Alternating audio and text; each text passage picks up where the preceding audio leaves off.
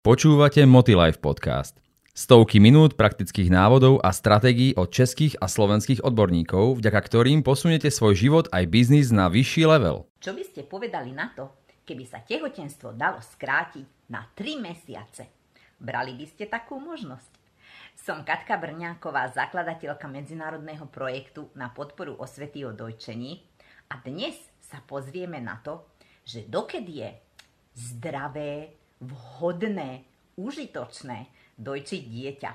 Teda témou dnešného videa je odstavenie a jeho správny čas.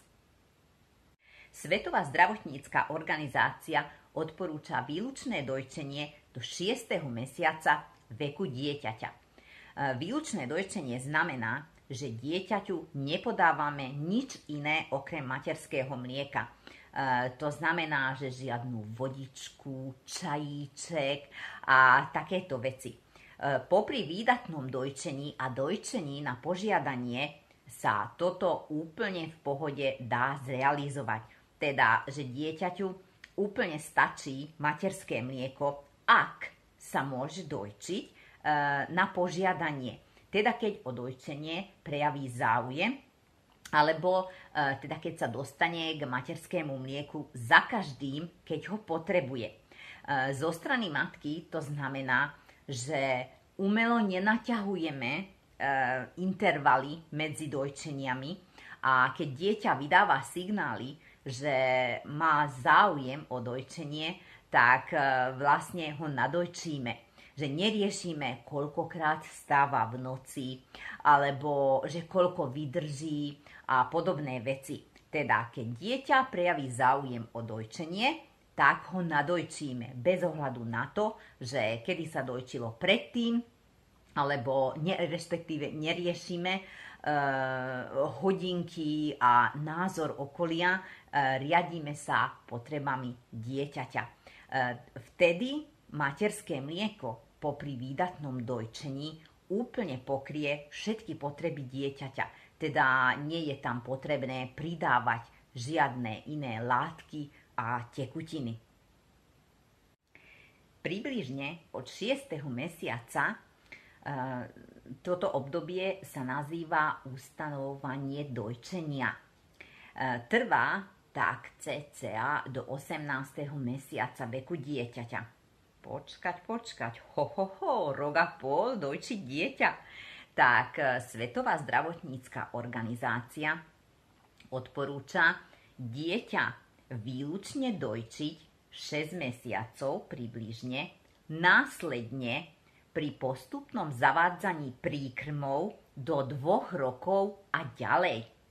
A vlastne, že v tých fázach dojčenia, ako to vyzerá, tak e, do roku a pol e, úlohou matky je aktívne ponúkať dojčenie, že nenechať na dieťati, aby si e, pýtalo dojčenie, lebo vtedy, keď už dieťa začne plaziť, loziť, štvornoškovať alebo chodiť, ono už objavuje svet a niekedy na dojčenie jednoducho zabudne a následne v, e, sú deti, ktoré to v noci chcú dohnať, že sa budia e, častejšie práve preto, aby doplnili tú svoju potrebu. No a vlastne e, v tomto období do tých 18 mesiacov sa zavádzajú príkrmy postupne. Príkrmy znamenajú, že sa vy, pridávajú k dojčeniu teda e, nie, že dojčenie sa nahrádza príkrmami. E, nie je to takým spôsobom, že ideme dávať dieťaťu kašičku a vynecháme dojčenie. Alebo nejaké, nejakú varenú zeleninku a vynecháme dojčenie. Ale dojčenie je tam stále prítomné a práve preto e, úlohou matky je sa o o to postarať, aby dieťa malo prístup k dojčeniu, keď si pýta, a keď náhodou zabudne, tak eh, aby sa tam nestalo, že to jedlo nahradí dojčenie. Eh, pri takomto prístupe eh, do toho roku a pol je, to, je tam vlastne už isto nastavené, nastavená tvorba mlieka, aj to dojčenie, aj zvyky, že dojčenie sa stáva prírodzenou súčasťou životného štýlu matky. Že za to obdobie ona už zistí, že akým spôsobom sa naladiť na potreby dieťaťa, akým spôsobom zladiť potreby rodiny a vtedy už, už e, je to v takom štádiu vlastne e, v roku a pol, keď máme e, takéto dieťa v takomto veku, že viac si uvedomíme, že dojčenie nám uľahčuje život, namiesto toho, aj keď sme možno mali takú predstavu, že práve že nejakým spôsobom stiažuje. Tak, e, takže ešte raz, do 18 mesiacov veku dieťaťa sa, e, sa ustanovuje dojčenie, postupne zavadzame príkrmy s udržaním výdatného dojčenia. Okolo dvoch rokov dieťaťa je úlohou matky poskytnúť dieťaťu e, dojčenie vtedy, keď si pýta. Že vtedy vlastne už nemusí e, matka, respektíve by nemala ponúkať dojčenie, ale na druhej strane ani odmietať.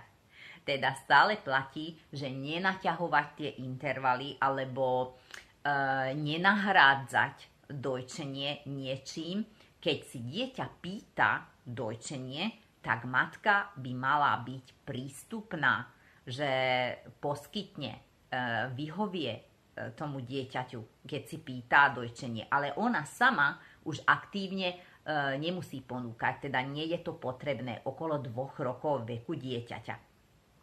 Keď je dieťa, dieťa staré 2,5 roka, no staré, to je taký, taký výraz, ale vlastne, že v takom veku to už je také štádium, že dieťa môže postupne prestať sa chcieť dojčiť.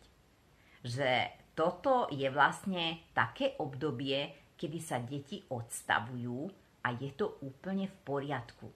Že vtedy sa už nebavíme o nejakom predčasnom odstavení, ale približne od toho veku je to už prirodzené že dieťa prestáva chcieť sa dojčiť.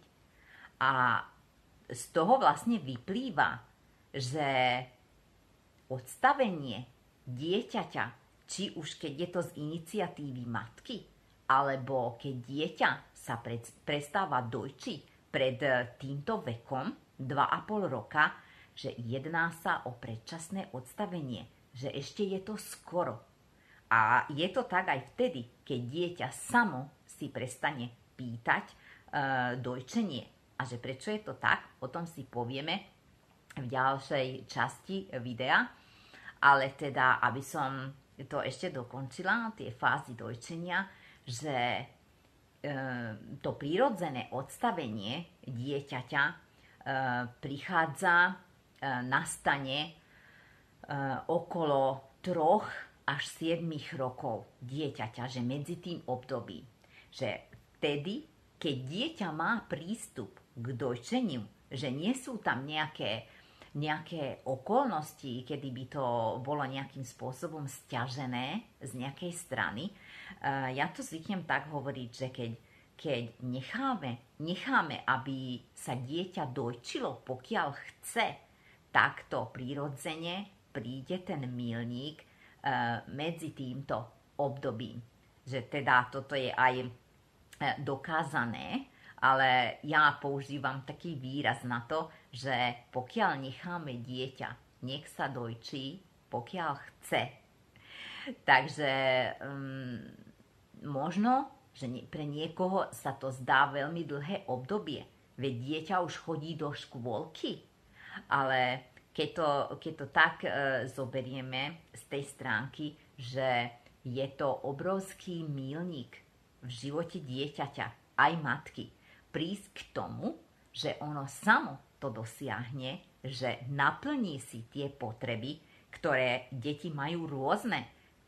Preto sa aj dojčia do rôzneho veku, um, keď ich necháme teda. Takže je to niečo niečo také, čo sa takto ani nedá odovzdať. Myslím, nejakým spôsobom opísať. Um, to, je, to je taký zážitok, ktorý sa naplno, naplno precíti vtedy, keď to zažijeme spolu s dieťaťom. Pre plný zážitok navštívte stránku motilife.sk a získajte ho na 7 dní zdarma. Ľudia si často myslia, že keď matka nesekne s dojčením v určitom veku, tak dieťa sa bude dojčiť do aleluja. teda um, niektorí zvyknú tak uh, zo srandy hovoriť, že uh, aj do maturity, že matka bude dojčiť dieťa. Tak ja som zažila odstavenie najstaršieho dieťaťa, keď malo 2 roky, že teda na vyslovene príkaz lekárov som ho odstavila, ale pri menších deťoch som zažila e, spolu s nimi prírodzené odstavenie. A toto je vlastne úplne niečo iné, nejaký iný zážitok. A ja sama viem, e, na základe týchto skúseností e, môžem teda potvrdiť, že dieťa sa nemôže dojčiť na silu. teda za normálnych okolností určite nie. Jednak dieťa má sací reflex a ako e, odoznieva ten sací reflex, tak ono dojčiť sa zabudne. Že to je vlastne prírodzený proces, že e, nejde o to, že teraz matka chce dojčiť a preto, preto e, sa dieťa dojčí. Alebo iba dieťa sa chce dojčiť a preto to je nejaký, nejaký, e, nejaké nekontrolovateľné obdobie, ktoré môže trvať aj 10-20 rokov alebo aj viac. A na druhej strane e, výraz mliečné zuby e, znamená to, že pokiaľ dieťa má mliečné zuby, tak je normálne, že sa dojčí. Že teda počas toho obdobia, ako mu vypadávajú mliečné zuby, nič nie je zvláštne na tom, e, že sa dojčí. Ale e, skutočne je to tak, že dieťa nemôžete dojčiť do maturity. E, do školského veku áno, lebo sú také deti, ktoré si žiadajú dojčenie napríklad ako 7-ročné nie je to štandard alebo nejaké zaužívané, alebo možno preto ani nevidíme e, takéto deti veľmi často, lebo je tam v tom procese nejaký zásah. Že možno, že dieťa by aj, aj um, chcelo dojčiť, ale matka už povie, že dobre stačilo. Ale teda nič e, zvláštneho na tom nie je. Napriek tomu, že v našej spoločnosti sa to považuje za čudné, zvláštne, nezvyčajné, poburujúce tak, a, a niečo, čo vzbudí odpor napríklad v ľuďoch, e, nevysvetliteľný.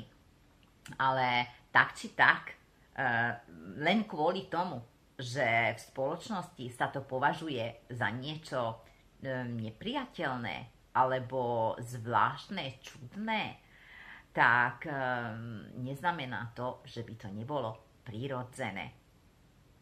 Matky často veria tomu, že odstavenie je niečo, čo oni musia spraviť e, v priebehu e, prvých mesiacov alebo rokov e, života dieťaťa.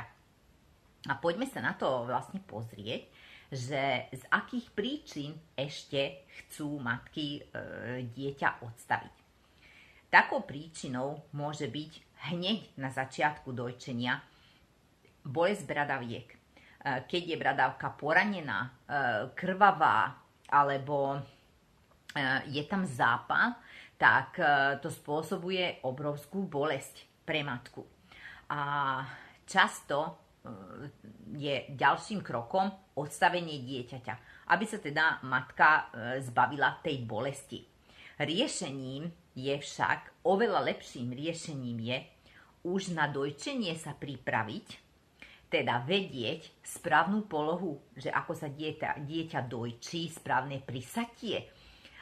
Ale keď už e, toto sme premeškali, tak e, kontaktovať e, poradkyňu pri dojčení čím skôr, ktorá nám pomôže buď upraviť prísatie dieťaťa, teda pomôže, že akým spôsobom e, zmeniť to držanie dieťaťa alebo to, to samotné prísatie, aby nespôsobovalo bolesť, e, poradí, ako ošetriť e, bolestivé bradavky, respektíve skontroluje uzdičku bábetka pod jazykom, e, lebo aj toto môže byť príčinou e, bolestí bradavky matky.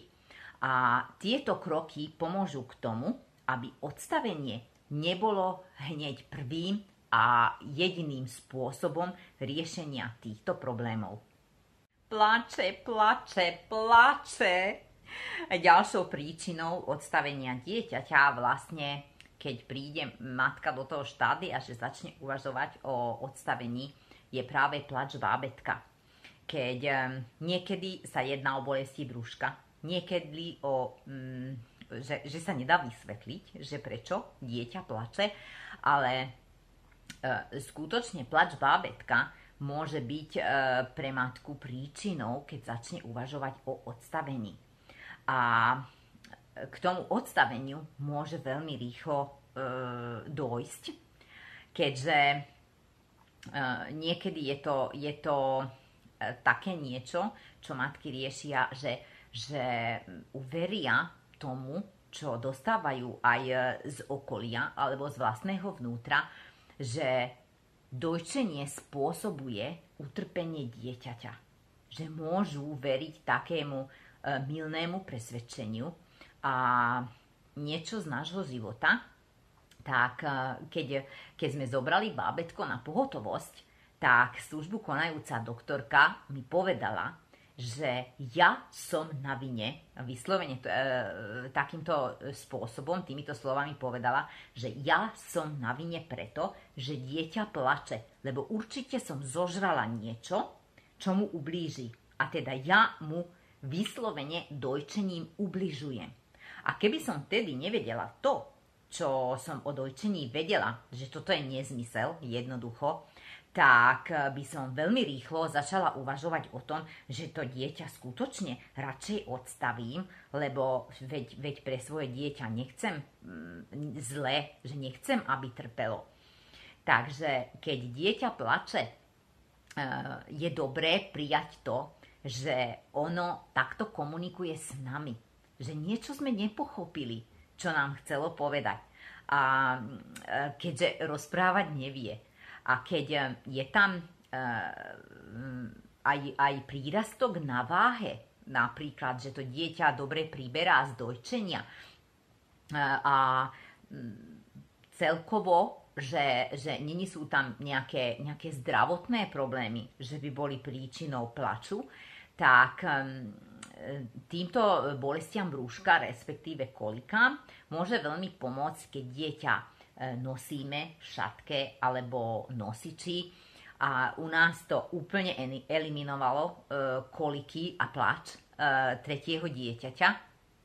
Alebo teda naladiť sa na to bábetko, že mať ho v kontakte koža na kožu a toto všetko ho môže upokojiť. Takže namiesto odstavenia hľadať spôsoby, že čo môže byť príčinou, respektíve ako môžeme zmierniť plač dieťaťa a zároveň to prijať, že dávame dieťaťu to najlepšie, čo ako matky môžeme dať.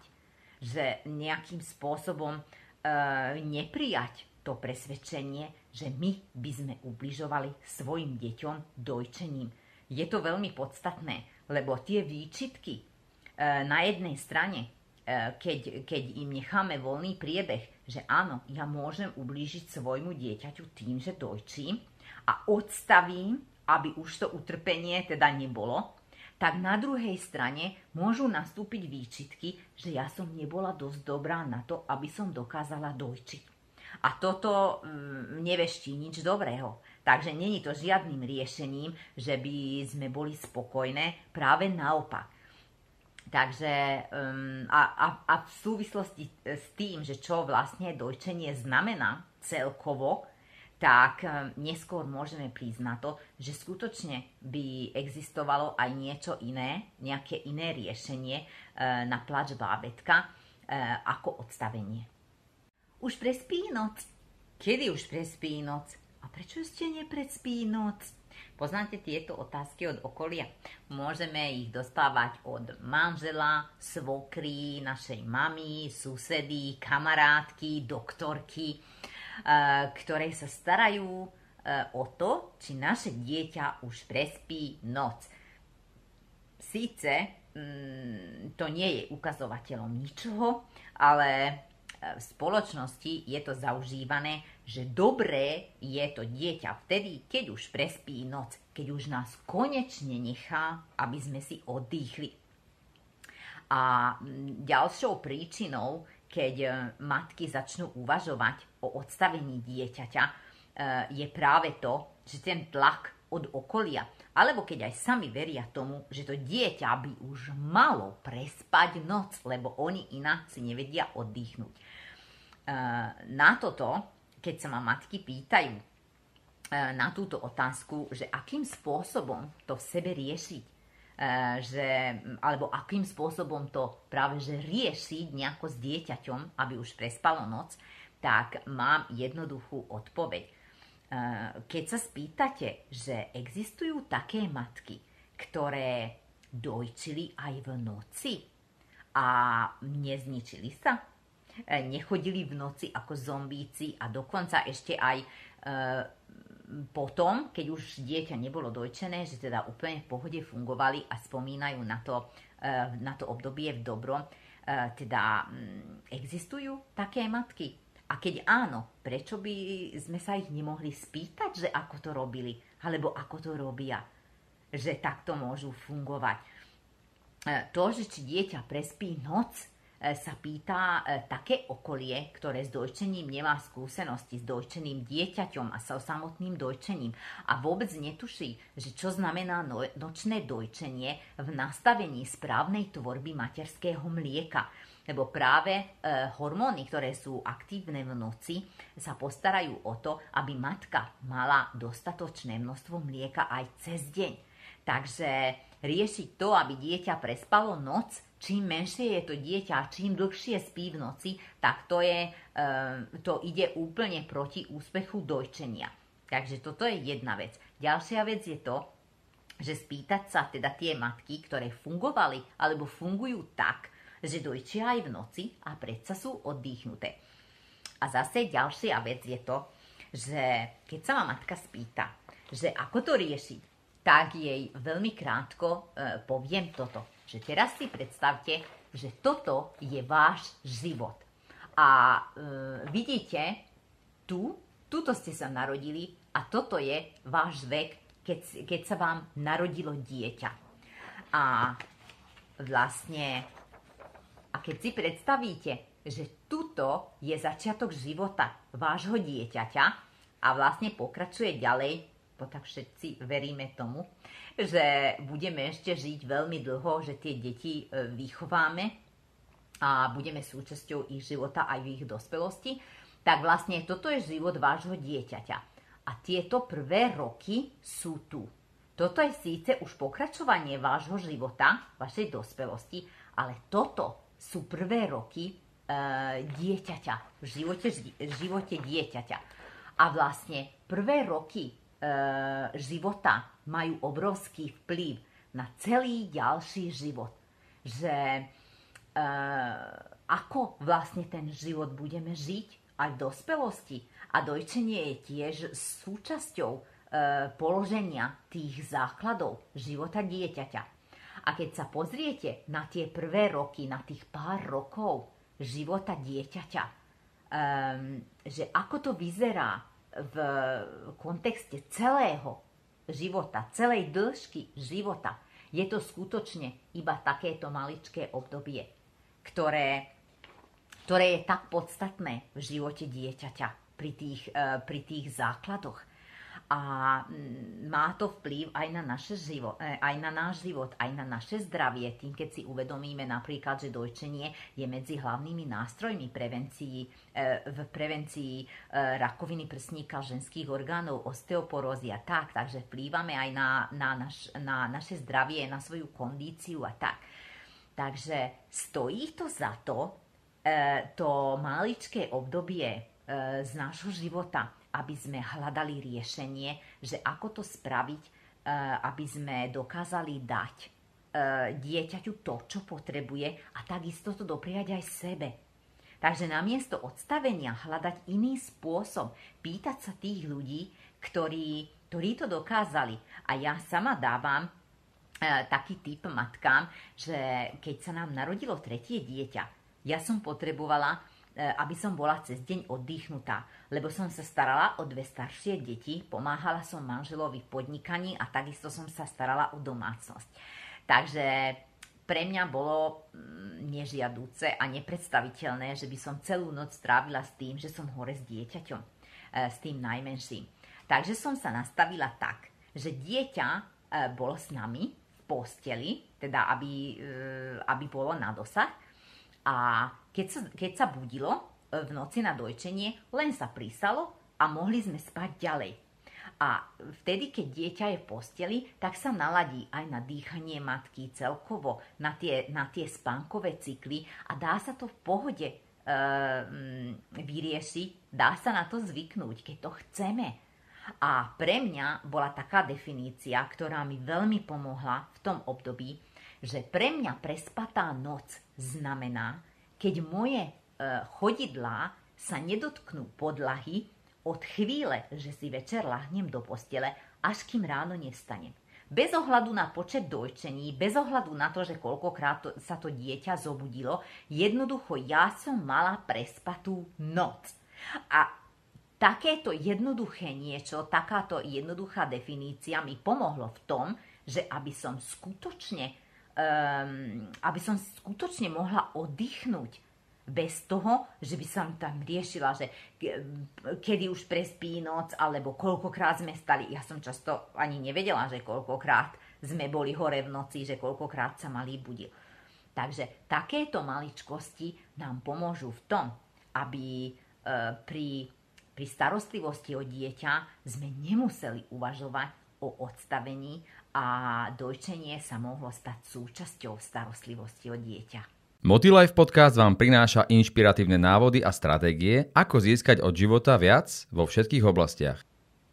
Ďalšou príčinou, keď matky uvažujú o odstavení, respektíve dostanú usmernenie, odporúčanie, že dieťa by mali odstaviť, je situácia, kedy potrebujú riešiť nejaký svoj zdravotný problém. Často sa im povie, že určitá liečba alebo lekársky zdravotnícky zákrok e, nie je kompatibilný e, s dojčením a bude lepšie, keď dieťa odstavia. Ja sama som to zažila a v podstate e, celá činnosť kampane na podporu osvety o dojčení začala tým, že lekár mi povedal, že dieťa už je dosť staré už, už, už, teda už má dosť e, dojčenia, malo vtedy dcera e, 13 mesiacov a ja potrebujem lieky na zápal karpálneho tunela a teda mám dieťa odstaviť, aby som mohla brať lieky, lebo inak nebudem zdravá. A mne to nedalo a začala som hľadať na internete a tam som vlastne našla, že existuje poradenstvo pri dojčení, že existuje poradkyňa pri dojčení tak som jej zavolala a ona mi kompetentne poradila, že tieto lieky, ktoré mi lekár predpísal, nie sú kompatibilné s dojčením, teda nie sú až tak odporúčané počas dojčenia, ale existuje plnohodnotná náhrada. A tým som e, poprosila lekára, nehovorím, že sa mu to veľmi páčilo, ale teda v záujme dojčenia a a seba a dieťaťa e, som to spravila a spravil to aj lekár, že mi vymenil tie lieky a mohla som pokračovať dojčení. A to isté môžete spraviť aj vy. Keď potrebujete nejaký lekársky zákrok alebo lieky a nie ste si isté, že či to je kompatibilné s dojčením, tak poradkyne pri dojčení vám vedia kompetentne poradiť. A e, to, čo je podstatné, že prekonať v sebe tú predstavu, že dojčenie dieťaťa zabráni tomu, aby som ja bola zdravá. Že toto je niečo také, čo čo sme už, už riešili v tomto videu, len v opačnom garde, že keď matka si myslí, že je príčinou cez dojčenie utrpenia dieťaťa, tak toto je opačne, ako keby dojčenie dieťaťa bolo príčinou toho, že matka nemôže byť zdravá.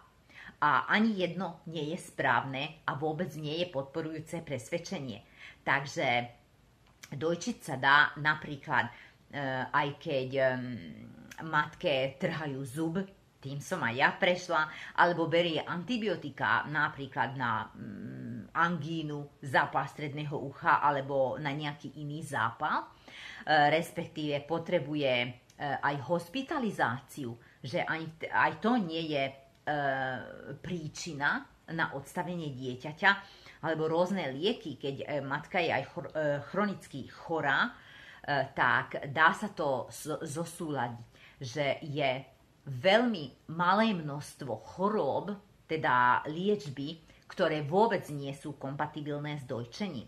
A určite je ich menej, ako sa momentálne odporúča, ako sa e, momentálne e, zadáva ako príčina odstavenia dieťaťa.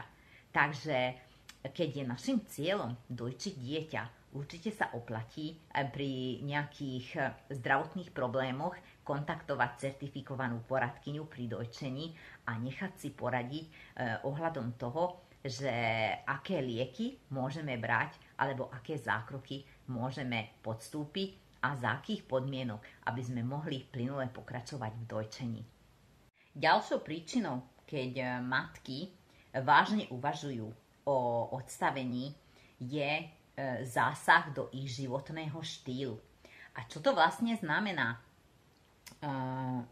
Keď matka má pocit, že z nejakého e, dôvodu nemôže fajčiť, piť ani kvapku alkoholu, alebo nemôže cvičiť napríklad, alebo mm, jesť to, čo je chutí, lebo dojčí, tak um, je to často príčinou e, práve odstavenia. Že aby, už, aby si už konečne mohla zapáliť aby na rodinných oslavách tam nemusela sedieť e, bez toho, že by si dala e, pohárik e, šampanského, alebo aby už konečne mohla ísť do fitka, alebo si zabehať, respektíve, alebo aby konečne si mohla dať svoje obľúbené jedlo. A tieto, tieto veci vo veľkej miere môžu ovplyvniť to rozhodnutie. E, na druhej strane, keď to vieme, že z pohľadu rizika e, na dieťa v kontexte toho celého, že čo vlastne dojčenie znamená zdraví matky a dieťaťa, tak e, podľa vedeckých štúdií fajčiaca matka, keď dojčí, ohrozuje menej môže ohroziť menej svoje dieťa ako fajčiaca matka, ktorá nedojčí. E, pri e, fajčení, pri úplne malých bábetkách vlastne ani nepredstavuje také riziko samotné fajčenie, že vlastne tie látky sa dostanú do krvi matky, ako e, vlastne tie z dymu, tie, tie častice, ktoré sa usadia na oblečení matky a cez tenučkú kožu, e, pokožku bábetka sa dostanú do jeho telíčka. Takže na toto si treba dávať pozor, že keď si matka e, zapáli, aby to nebolo prítomnosti dieťaťa, to je jedna vec. A ďalšia vec je to, že aby sa ona prezliekla. Aby e, pri fajčení si chránila svoje vlasy. A mm, celkovo, aby sa prezliekla. Že potom, keď chytí dieťa, aby, aby sa to dieťa E, nedotýkalo, vlastne aby neprišlo do kontaktu e, s tými mikročasticami, ktoré sa nachádzajú na oblečení fajčiarov. Môže to znieť úplne ako pre niekoho odpudzujúco, že prečo tá žena nedokáže vydržať bez fajčenia, ale bez toho, že by sme súdili celkovo ľudí, že prečo holdujú nejakej závislosti, tak skúsme hľadať spôsob, ako to nejakým spôsobom prijať a vidieť veci z inej stránky. Že teda to dieťa dojčenie potrebuje viac. E, svoju matku potrebuje viac. Ako, e, ako nejakým falošným spôsobom ho chrániť, že radšej odstavenie, e, aby matka mohla fajčiť. Že teda dá sa aj to e, zosúľadiť nejakým spôsobom, aj keď sa to môže zdať skutočne poburujúce že fajčiaca, dojčiaca matka. Zase na druhej strane um, tie látky, respektíve uh, vplyv závislosti je úplne iný počas tehotenstva a následne už po narodení dieťaťa. Napríklad takto je s alkoholom. Že pre tehotnú ženy, ženu alkohol e, treba úplne vylúčiť už aj malé množstvo alkoholu počas tehotenstva môže mať trvalé následky e, na dieťa. Skutočne úplne minimálne množstvo alkoholu. E, kým po narodení dieťaťa na dojčené dieťa e, nepredstavuje až takú veľkú hrozbu, keď matka si dá napríklad pohárik vína občas. Tam je podstatné teda podotknúť, že vplyv alkoholu na, na matku sa prejavuje hlavne v tom, či sa dokáže potom postarať o to dieťa. Teda keď prijíma ten alkohol v takom množstve, že už to vplýva na mm, jej zmysly, na, na schopnosť postarať sa o dieťa, tak treba udržať tú správnu mieru. Ale to takisto platí aj na všetkých, aj na chlapov alebo na nedojčiace ženy, že že e, alkohol má aj takýto účinok. A toto je vlastne viac ako samotne to, že by ten alkohol prechádzalo e, do mlieka. Že to je, to netreba si tak predstaviť, že to, čo má mm, matka v krvi, hladinu alkoholu, že to isté by malo dieťa, lebo to je omyl. A ďalšia vec, e, čo sa týka cvičenia alebo stravovania e, matky, tak popri, e, respektíve počas dojčenia sa dá v pohode cvičiť. Teda tie cviky, ktoré sú zdravé pre matku, e, pre jej telo, ktoré sú prispôsobené, ale to platí takisto aj na nedojčiace matky, ale jednoznačne, že mm, to nie je žiadna prekážka, e, keď matky sa chcú e, cítiť fit, keď chcú sa o seba starať, tam, čo je potrebné vyriešiť, tak to je starostlivosť o dieťa. Áno, v Motilife sa dozviete vždy viac. Kým matka je preč. A to treba e, zvážiť, že na akú dobu e, matka pôjde preč, že či je dostupná na dojčenie, kto sa o to dieťa postará, ale samotné cvičenie napríklad nemení ani chuť mlieka, čo mnohí tomu veria, že mlieko mm, bude mať nejakú inú chuť následkom cvičenia a dieťaťu mm, nebude chutiť. Tam sa jedná o to, že dieťa je bez matky niekedy na hodiny a pri úplne malých deťoch to teda e, deti cítia, že matka nie je na dosah. Takže toto sa dá tiež vyriešiť starostlivosťou o dieťa, keď máte pri sebe takú osobu, ktorá sa dokáže o dieťa postarať, kým vy cvičíte, kým sa venujete e, športu a nejakým spôsobom zabezpečiť, aby ste boli dostupná e, na dojčenie. A takisto so stravou, že dojčiaca matka nepotrebuje vylúčiť um, z jedálnička nič konkrétne, bezdôvodne že nemôže jesť jedlá, ktoré začínajú na K a, takéto, a takéto veci. E, keď je tam nejaké podozrenie na nejaké, nejaký vplyv na bábetko, tak treba to vyslovene cieľene odsledovať. Ale tak, že paušálne by matka musela vylúčiť niečo z jedálnička, tak to neplatí. E, ako som spomínala, ja som dojčila v šnúre 8 rokov a za tých 8 rokov sa udialo e, veľa vecí, prežila som rôzne situácie a tak a to je nezmysel, že 8 rokov by som držala nejakú dietu len preto, lebo som dojčila. Nie, nedržala som žiadnu dietu, takže jedla som e, normálne. Na ďalšej strane to je otázka zdravej stravy, že mm, čo vlastne naše telo potrebuje. Takže toto je aj otázka pre nedojčiace matky a takisto pre všetkých ľudí, že čo znamená zdravá a vyvážená strava.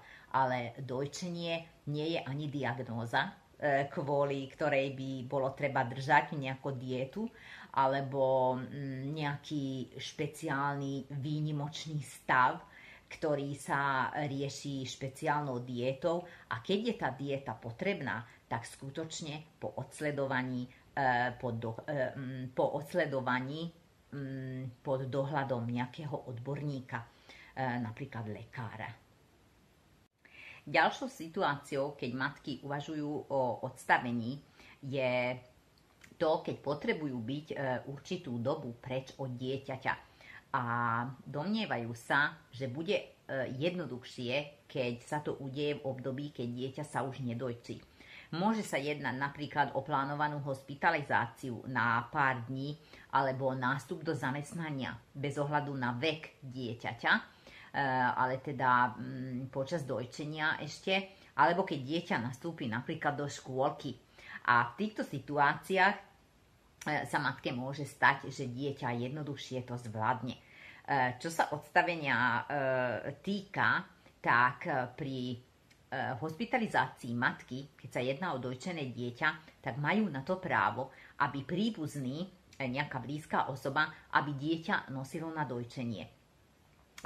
Respektíve matka môže mlieko odsávať aj v nemocnici, a následne po návrate z nemocnice e, plynule pokračovať v dojčení, pokiaľ sa nejaká blízka osoba e, doma stará o dieťa a napríklad ho krmí už odsatým e, materským mliekom z pohárika bez použitia flaše.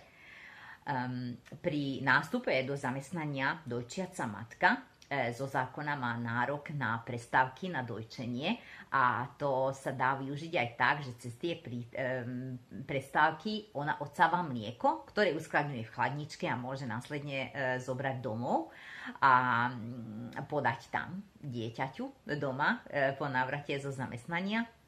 Respektíve pri nástupe uh, do škôlky sa dá v pohode dojčiť z osobných skúseností môžem povedať, že pri druhom dieťati, eh, pri cére, eh, ona chodila aj do jasličiek. Začala chodiť vo veku dvoch rokov a ona sa dojčila pred nástupom do triedy a chodila tam 3,5, na 3,5 hodín do obeda do jasličiek a potom, keď som išla pre ňu, tak hneď ako vyšla z triedy, tak na minútku, dve sa prisala.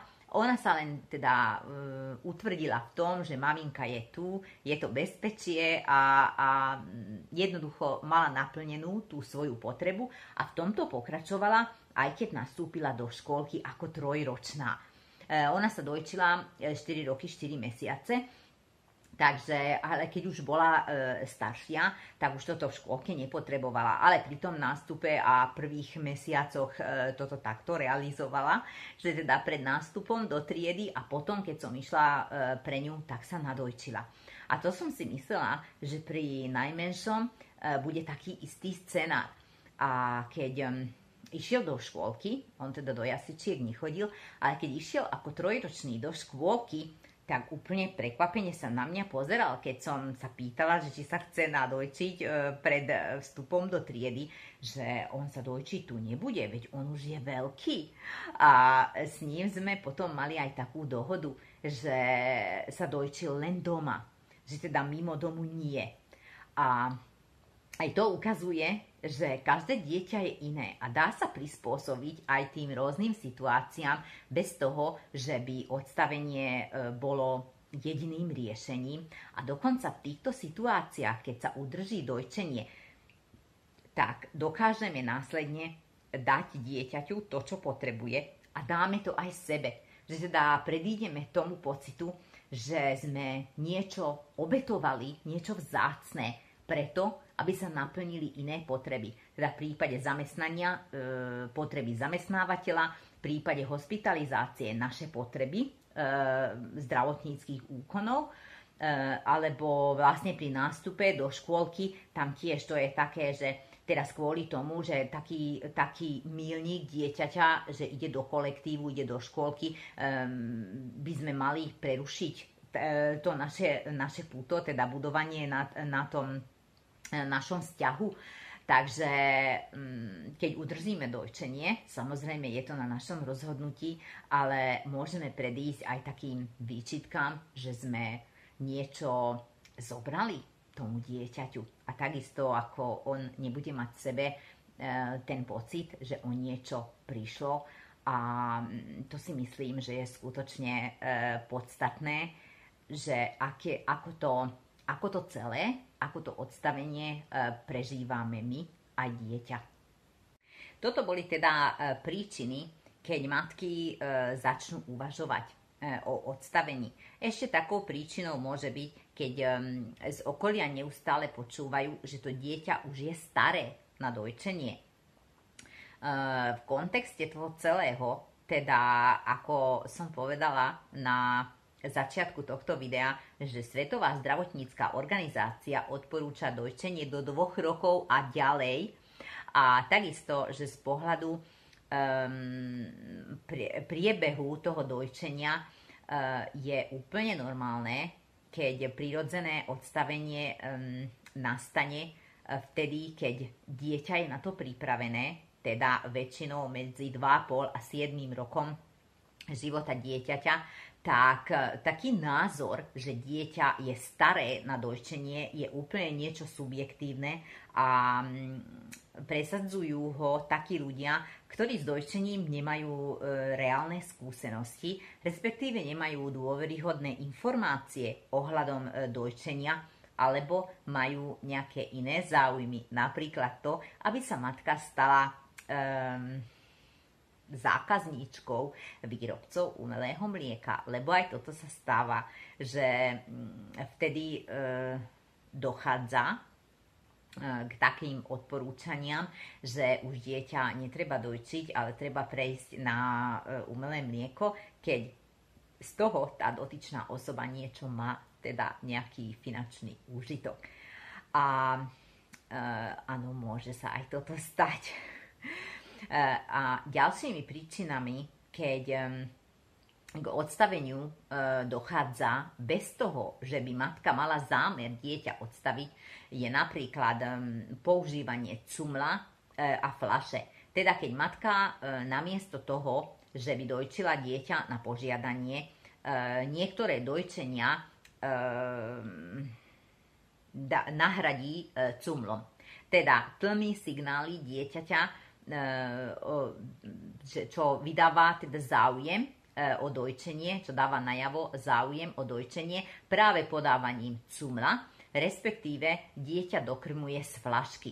A veľmi veľa matiek o tom ani netuší, že toto spôsobuje pokles tvorby mlieka a pomaly smeruje e, k odstaveniu dieťaťa, respektíve málo kontaktu koža na kožu, tiež môže mať takýto následok. E, separovanie matky a dieťaťa a separovaním e, myslím napríklad aj to, keď je dieťa zabalené do perinky v kuse a nemá žiaden kontakt s tou matkou, že by malo bezprostredný kontakt. Aj toto môže spôsobiť, že sa odstaví predčasne a že začne teda sa dojčiť menej a tým pádom klesne aj mm, tvorba materského mlieka. E, následne ešte to môže byť e, chýbajúci príklad v okolí matky, že teda keď ona nepozná také matky, ktoré dlhšie dojčili, e, ktoré by jej vedeli aj poradiť, alebo aspoň aby, aby mala o tom predstavu, že ako vyzerá to dojčenie dlhšie, ako ona si myslí, že teda dlhšie ako pár mesiacov alebo rok. A vlastne e, ešte tým e, e, tou príčinou odstavenia môže byť aj tlak zo strany okolia. Vtedy, keď matka nemá dostatočne silné to rozhodnutie, nemá mm, nejakým spôsobom sebe to urovnané, že chce vytrvať v dojčení, tak skutočne môže tomu podľahnúť a uveriť tomu, že to bude lepšie a bude to tak správne, keď dieťa odstaví. Uh, na záver tohto videa uh, by som teda zhrnula to, že dokedy vlastne uh, je správne alebo zdravé alebo prospešné dojčiť dieťa. Áno, v Motilife sa dozviete vždy viac. No jednoznačne ideálnom prípade do toho prírodzeného odstavenia.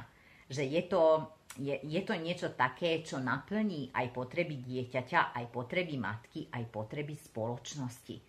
Že vtedy je to také, že, že skutočne dáme tým deťom to, čo v tom veku potrebujú a, dá, a doprajeme to aj sebe v záujme ochrane, ochrany svojho zdravia aj uľahčenia starostlivosti e, o dieťa. E, s dojčením e, sa dá plnohodnotne žiť. Ja osobne kvôli tomu, že som mala dojčené deti, že som dojčila tak dlho, som sa zriekla jedinej veci, a to je nočná zábava. Že teda kým deti boli malé, tak sme nechodili preč na noc, na celú noc, ale ináč všetko v pohode sa dalo zvládnuť. A dojčenie je vlastne e, životný štýl. Že um, je to prírodzenou súčasťou života rodiny, vlastne môže byť prírodzenou súčasťou života a životného štýlu matky v tom období, keď si uvedomíme, e, čo som vám ukázala, vlastne ten, uh, ten obrázok, že je to určité obdobie v našom živote, ale je to veľmi podstatné obdobie v živote našich detí a skutočne stojí za to, aby sme preto niečo spravili. A ako som začala toto video otázkou, že čo by ste hovorili na to, keby sa tehotenstvo dalo skrátiť na 3 mesiace, že či by ste to využili. No tak toto je niečo, niečo podobné, že aj dojčenie má určitú, určitú dĺžku pre tie deti a takisto ako deti, e, ktoré sa narodia predčasne, a narodia sa napríklad v polovici tehotenstva, že majú oveľa mm, e, viac ťažené tie, tie, tie šance, aby ostali nažive, alebo aby mali kvalitný život, tak aj pri dojčení je to tak, že keď my skrátime to obdobie z akejkoľvek príčiny, ale že direktívne to skrátime, že toľko to preto dieťa stačí, stačí dve hodiny, stačia dva týždne, alebo 6 týždňov, alebo e, 6 mesiacov, či rok, ale že s nejakým spôsobom, keď to obdobie skrátime, tak je to zásah do tých prírodzených procesov. A hlavne prvých mesiacov dieťa potrebuje e, nielen dojčenie, ale aj blízkosť matky. Že potrebuje to, aby, aby e, bolo v kontakte s matkou že pre dieťa pôrod by malo znamenať len zmenu v tom, že sa dostane na druhú stranu brucha. Že namiesto e, toho, že by bolo vo vnútri, tak sa dostane do kontaktu koža na kožu na hrudníku a bruchu matky.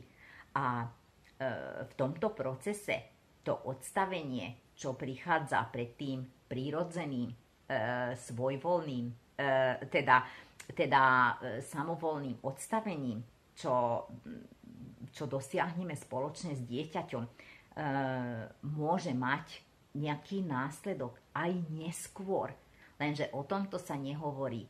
A práve preto je podstatné, aby matky vedeli aj o týchto veciach, že čo vlastne dojčenie znamená a čo vlastne znamená to, keď my určujeme, že dokedy budeme dojčiť. Ak máte pocit, že informácie v tomto videu by mohli pomôcť e, matke vo vašom okolí v kompetentnejšom rozhodnutí ohľadom odstavenia, pozvite ju do Metagramu. Teším sa na vás aj na budúce. Dojčeniu zdar. Počúvali ste Motilife podcast.